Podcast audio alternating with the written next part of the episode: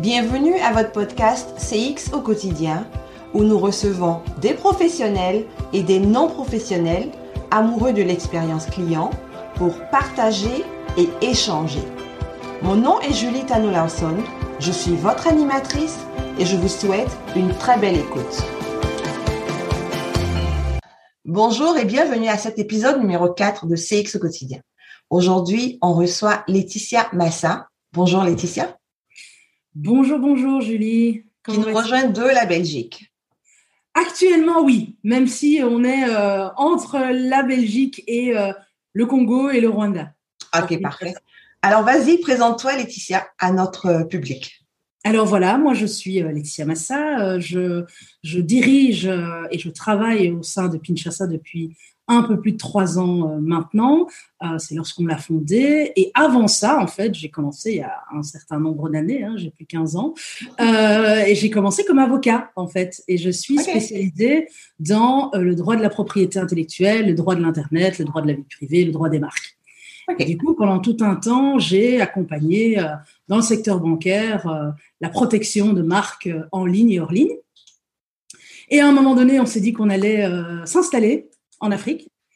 Et on a lancé une société, Pinchassa, et comme euh, juste avant de lancer cette société, j'ai accompagné une, une, école euh, internationale sur place à se lancer, euh, puisque j'ai étudié également le marketing et la communication. Uh-huh.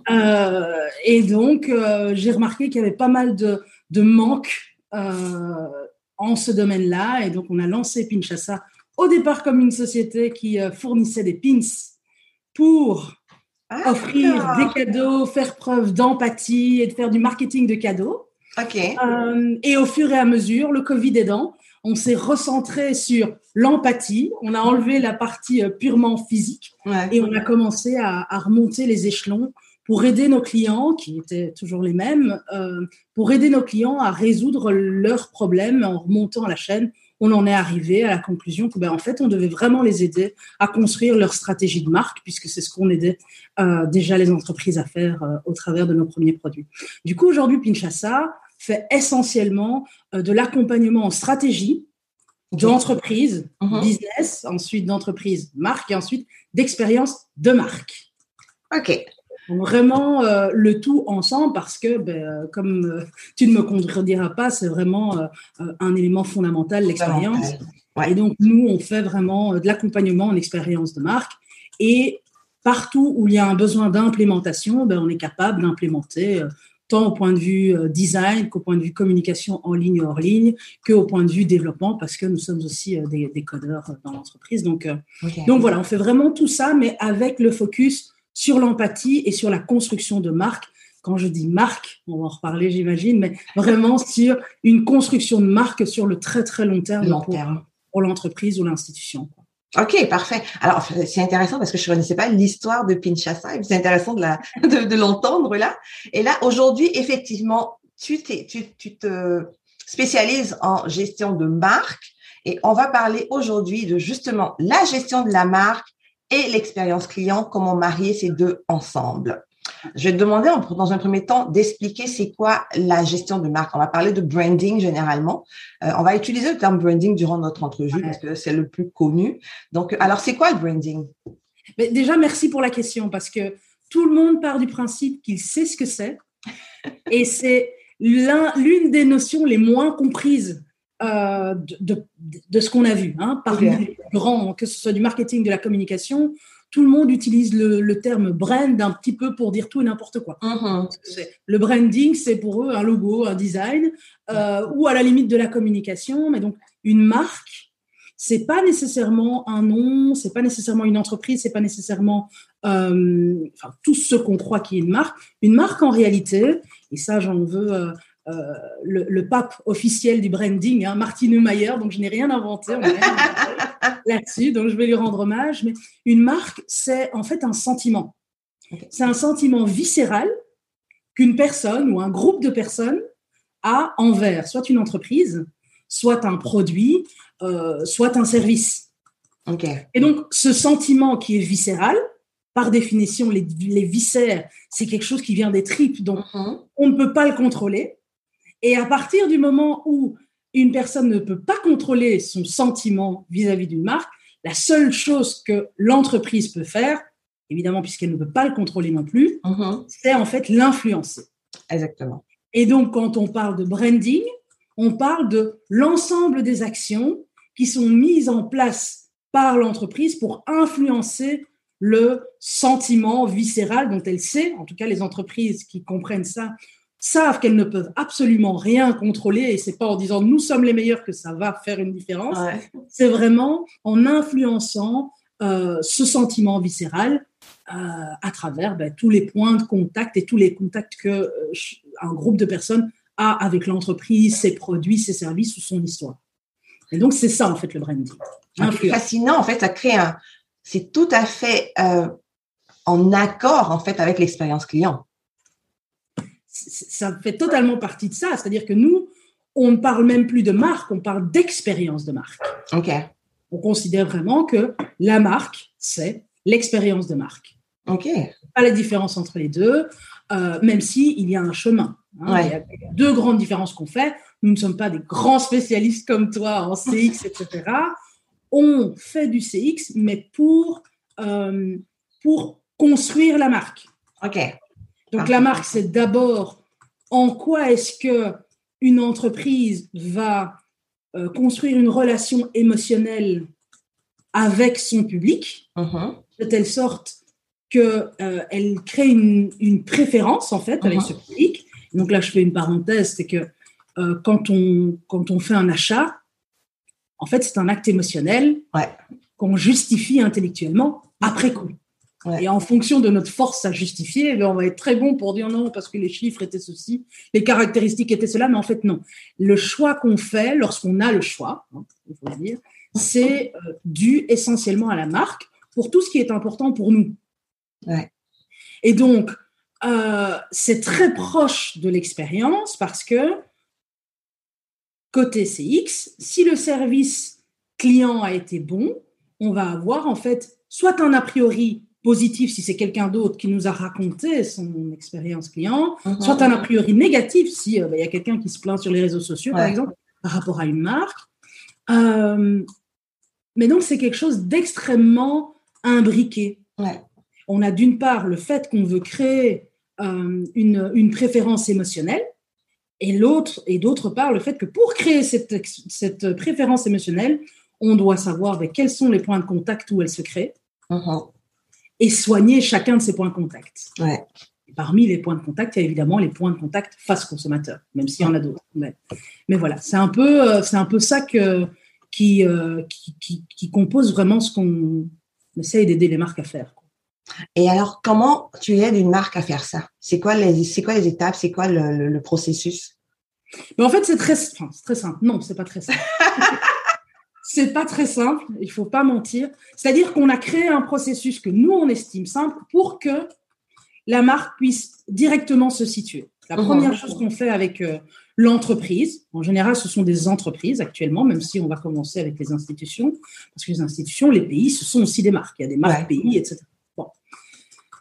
D'abord, on voit avec l'entreprise quelle est sa situation, à quel point elle est unique, à quel point elle, euh, elle est radicalement différente et de manière évidente, et sur quel point elle est différente de tous les autres acteurs de son secteur. Et en fonction du diagnostic, donc de ces points, hein, on cote les entreprises euh, pour, son, pour leur bien. En fonction de, de ce diagnostic, eh bien, on détermine ensemble ce qu'il faut absolument faire. Et en général, jusqu'à présent, ce qu'il faut absolument faire, c'est, première chose, trouver quelle est la guerre de l'entreprise. Ouais. Une entreprise qui veut vraiment être une marque doit savoir pourquoi est-ce qu'elle est là. Et son pourquoi, c'est le plus important. Ouais. En général, une entreprise qui a du sens et de l'intérêt, c'est une entreprise qui va finir par être une grande entreprise, une grande marque aussi. Et donc, on cherche son pourquoi, sa guerre. Et sa guerre, c'est contre quoi elle se bat. En général, contre un statu quo, etc. Donc, on cherche avec l'entreprise quelle est sa guerre. Comme ça, ça lui permet de se distinguer de tous les autres acteurs de son secteur, indépendamment des produits et services. OK. Voilà, parce que nous, on part du principe que les produits et services, ce sont des commodités en soi. Mhm. Il n'a jamais été aussi facile aujourd'hui de reproduire Ouais. quitte à faire du rétro-engineering, mhm. les produits et services de nos concurrents, et que donc le vrai jeu ne se, produit pas là. on trouve une guerre. La première chose, c'est qu'on trouve avec l'entreprise, en général le fondateur ou les dirigeants, la guerre profonde de l'entreprise. Une fois qu'on a trouvé cette guerre, on voit avec l'entreprise et l'audience qu'elle a décidé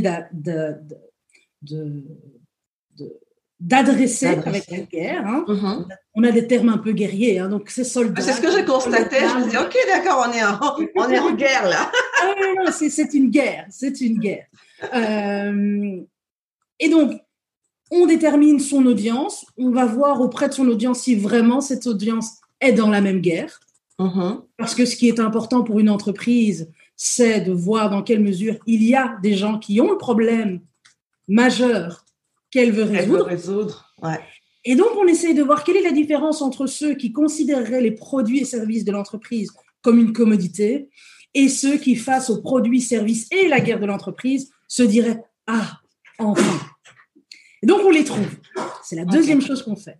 Une fois qu'on a ça, on a un match entre la guerre de l'entreprise et la guerre de son audience. Si c'est la même guerre, alors on peut passer à l'étape d'après. Et l'étape d'après, c'est l'humanisation de l'entreprise.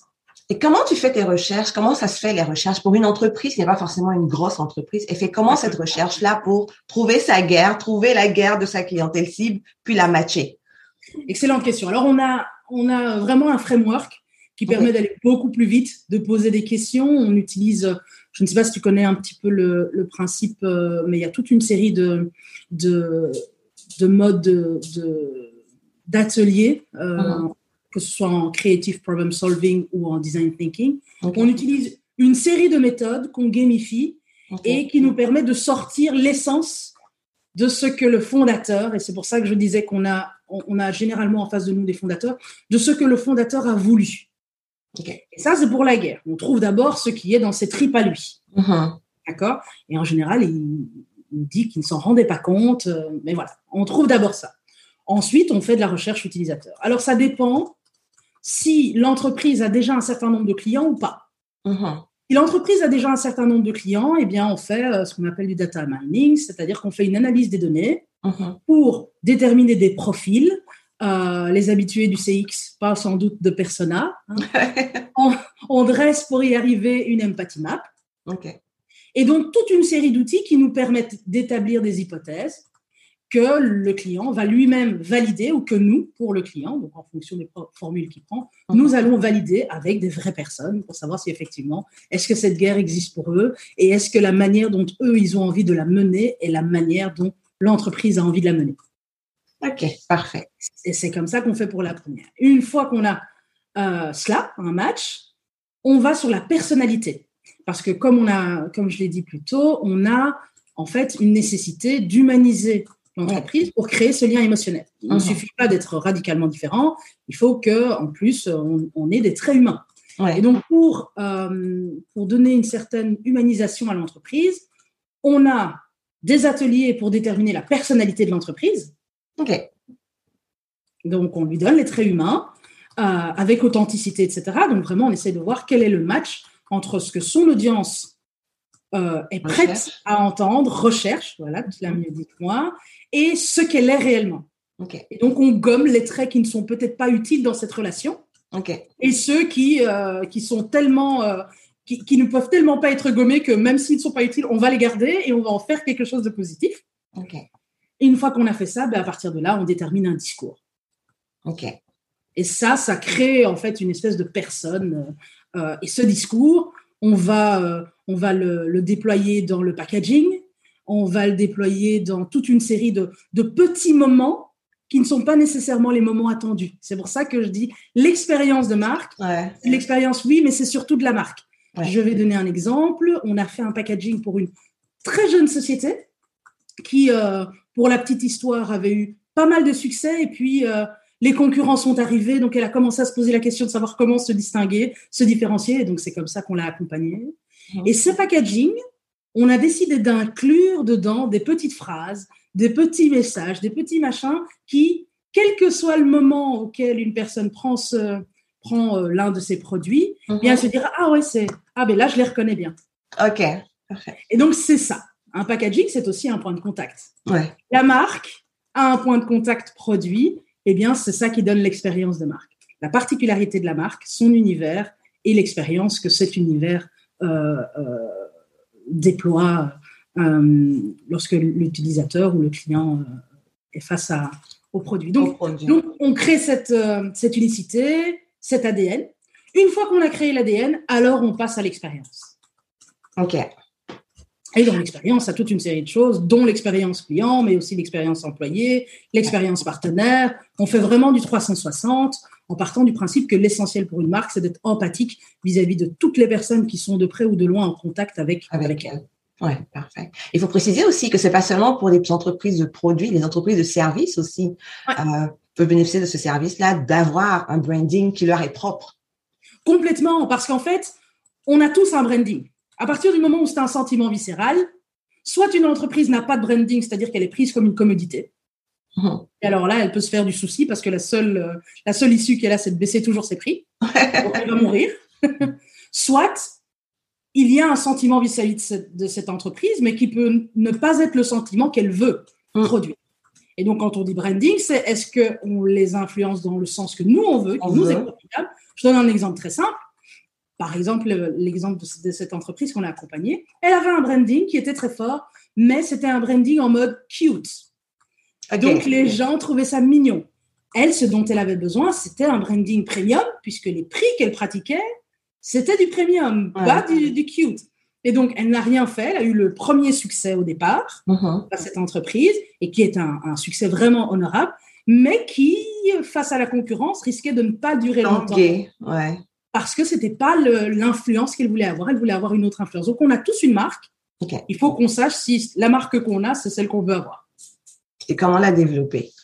et comment la développer? Qu'on soit un service ou, un, euh, ou une marque de produit, qu'on soit en B2B, Ouais. que nos interlocuteurs soient des entreprises, ou qu'on soit en B2C, donc Ouais. que ce soit des consommateurs, parce qu'en fait, ce sont tous des humains. La seule chose qui change, c'est le B2B en général fait des achats qu'il sait être des investissements, Ouais. là où le B2C fait des achats qu'il prend généralement pour un coût, euh, souvent parce que ça sort de sa poche. Mais à part ça, ça ne change rien. Tout le monde doit avoir une marque, tout le monde doit y penser. La particularité des personnes qui font euh, du service, c'est que la marque personnelle et l'autorité sur le sujet est peut-être beaucoup plus importante à avoir et à construire Ouais. pour pouvoir construire la marque de manière générale. De manière générale, exactement.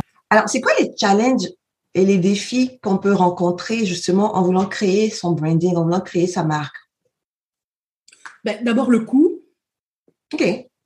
parce que euh, c'est un investissement qu'il faut faire sur le long terme et qu'il peut y avoir des itérations à faire. OK. Ouais. Parce que c'est un tango. Mhm. Et donc, il faut se dire, voilà, je vais investir un certain montant Ouais. pour le faire et je vais devoir continuer à investir. Ouais. C'est quelque chose sur lequel je ne vais pas euh, m'arrêter.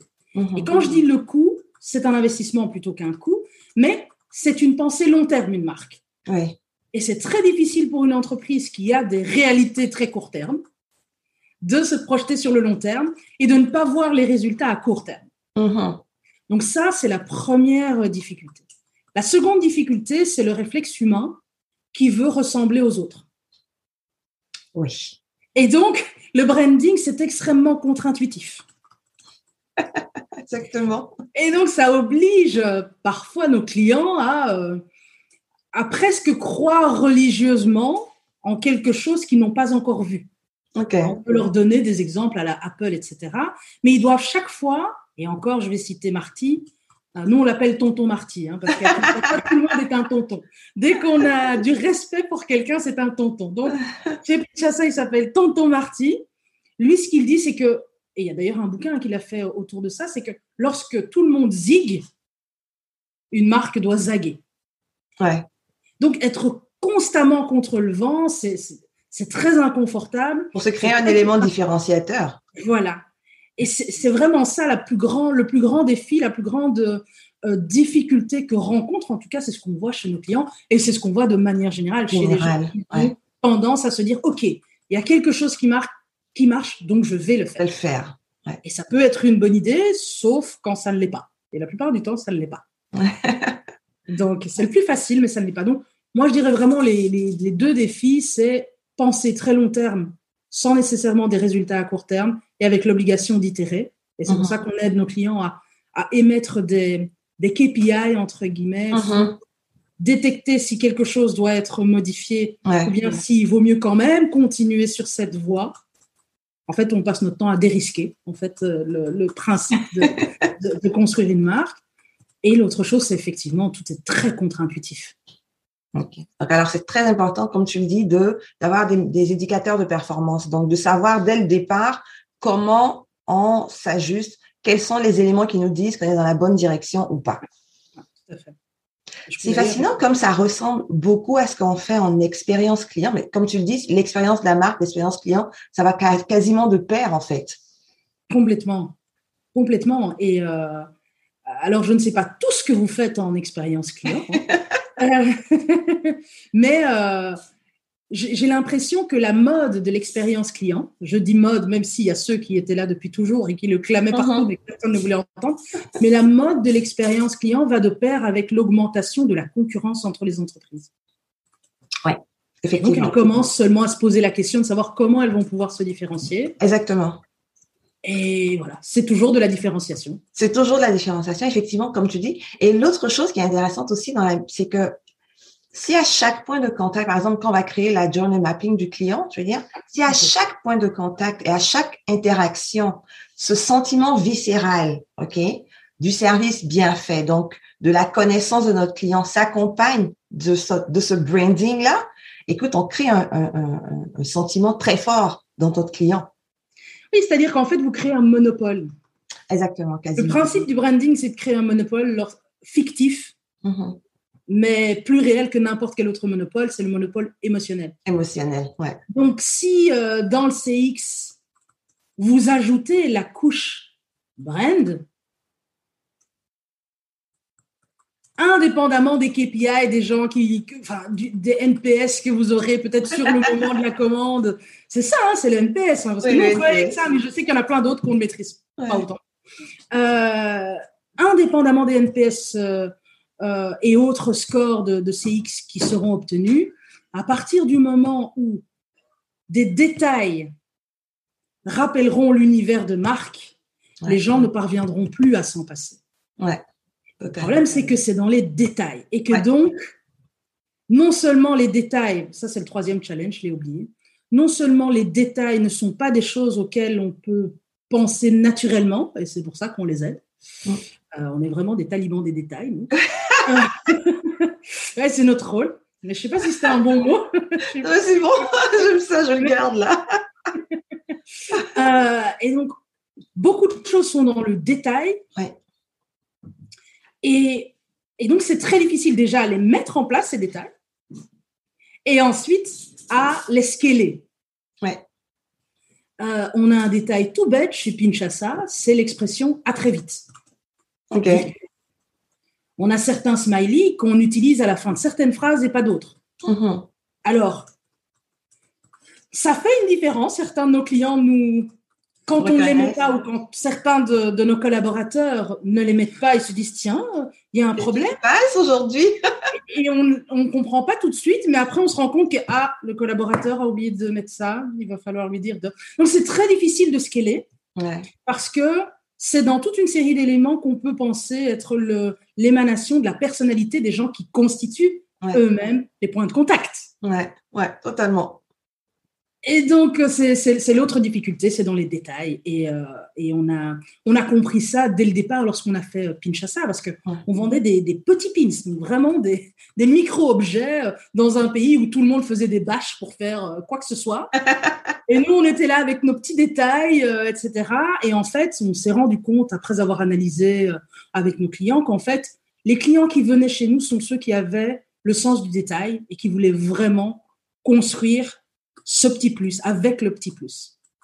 Et donc, entend parler de, du branding et puis j'ai quasiment l'impression de parler de l'expérience client. C'est vraiment effectivement tout aussi dans les détails, tout aussi dans les dans le parcours, dans, dans les interactions. C'est quasiment pareil. En fait, il faudrait quasiment fonctionner ensemble. Et puis, c'est très rare de pouvoir travailler l'expérience client sans travailler aussi le branding d'une entreprise parce que ça va de pair quasiment tout le temps. Ah oui, non, clairement. Mais c'est d'ailleurs une question que moi, je me pose. Enfin, je sais pas si je peux te poser des questions, du coup. bien sûr, vas-y. Est-ce que lorsque vous faites du CX, vous vous dites, ben voilà, il y a des particularités de l'entreprise qui doivent être ressenties à tel point de contact, à tel moment, à tel autre moment, ou pas nécessairement C'est important, c'est important. Ça dépend de quel détail on est en train de travailler, mais effectivement, c'est en train de regarder de façon globale. Il faut inclure ce côté branding-là dans l'expérience client parce que ce qu'on veut, c'est que le client soit satisfait ou heureux ou qu'il retienne qui on est et qui on est, ben, ça vient avec le branding. Complètement. Donc, euh, oui, oui, ça va vraiment de pair. Ça va vraiment totalement de pair. C'est clair. Non, pour nous, le, branding, c'est l'expérience, en fait. Ouais, exactement. Je, je, trouve ça, je, je, me demande pourquoi on fait cette grande différence entre les deux, parce que je ne sais pas comment on travaille l'un sans travailler l'autre.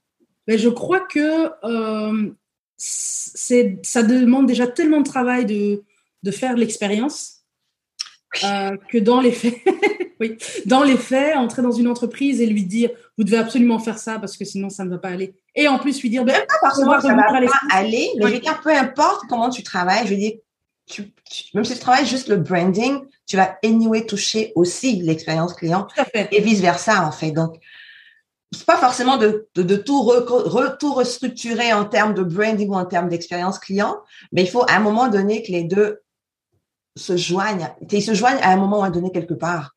Tout à fait.